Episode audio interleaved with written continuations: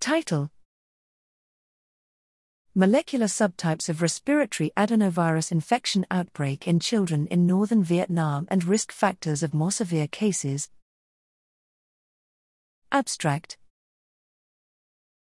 Background. Under the pressure of the outbreak of respiratory human adenovirus, HADV, infections in children in northern Vietnam in the end of 2022, this study was initiated to identify the HADV subtypes responsible for the outbreak in relation to the clinical features of the patients and examine the risk factors of more severe cases. Methods The study was conducted on pediatric patients tested positive with HADV using multiplex real time PCR between October and November 2022.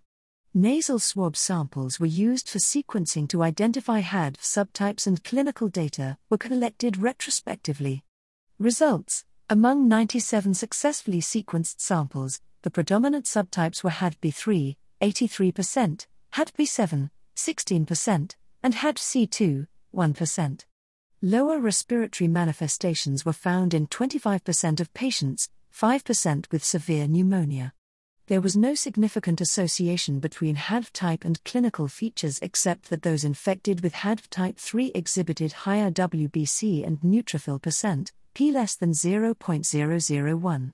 Co-infection of HAD with greater than or equal to one other respiratory viruses or bacteria was found in 70.8% of those with lower respiratory illnesses, or 95% C, p-value versus those without equals 5.21, 1.60, 19.36, 0.0084 after adjusting for age at hospital visit, sex, birth delivery method, day of disease at hospital visit, and in 100% of those with severe pneumonia versus 33% of those without, p equals 0.005.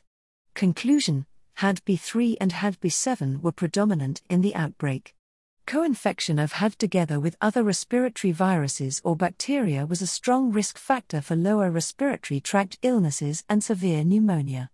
The findings advocate the advantages of multi-factor microbial panels for the diagnosis and prognosis of respiratory infections in children.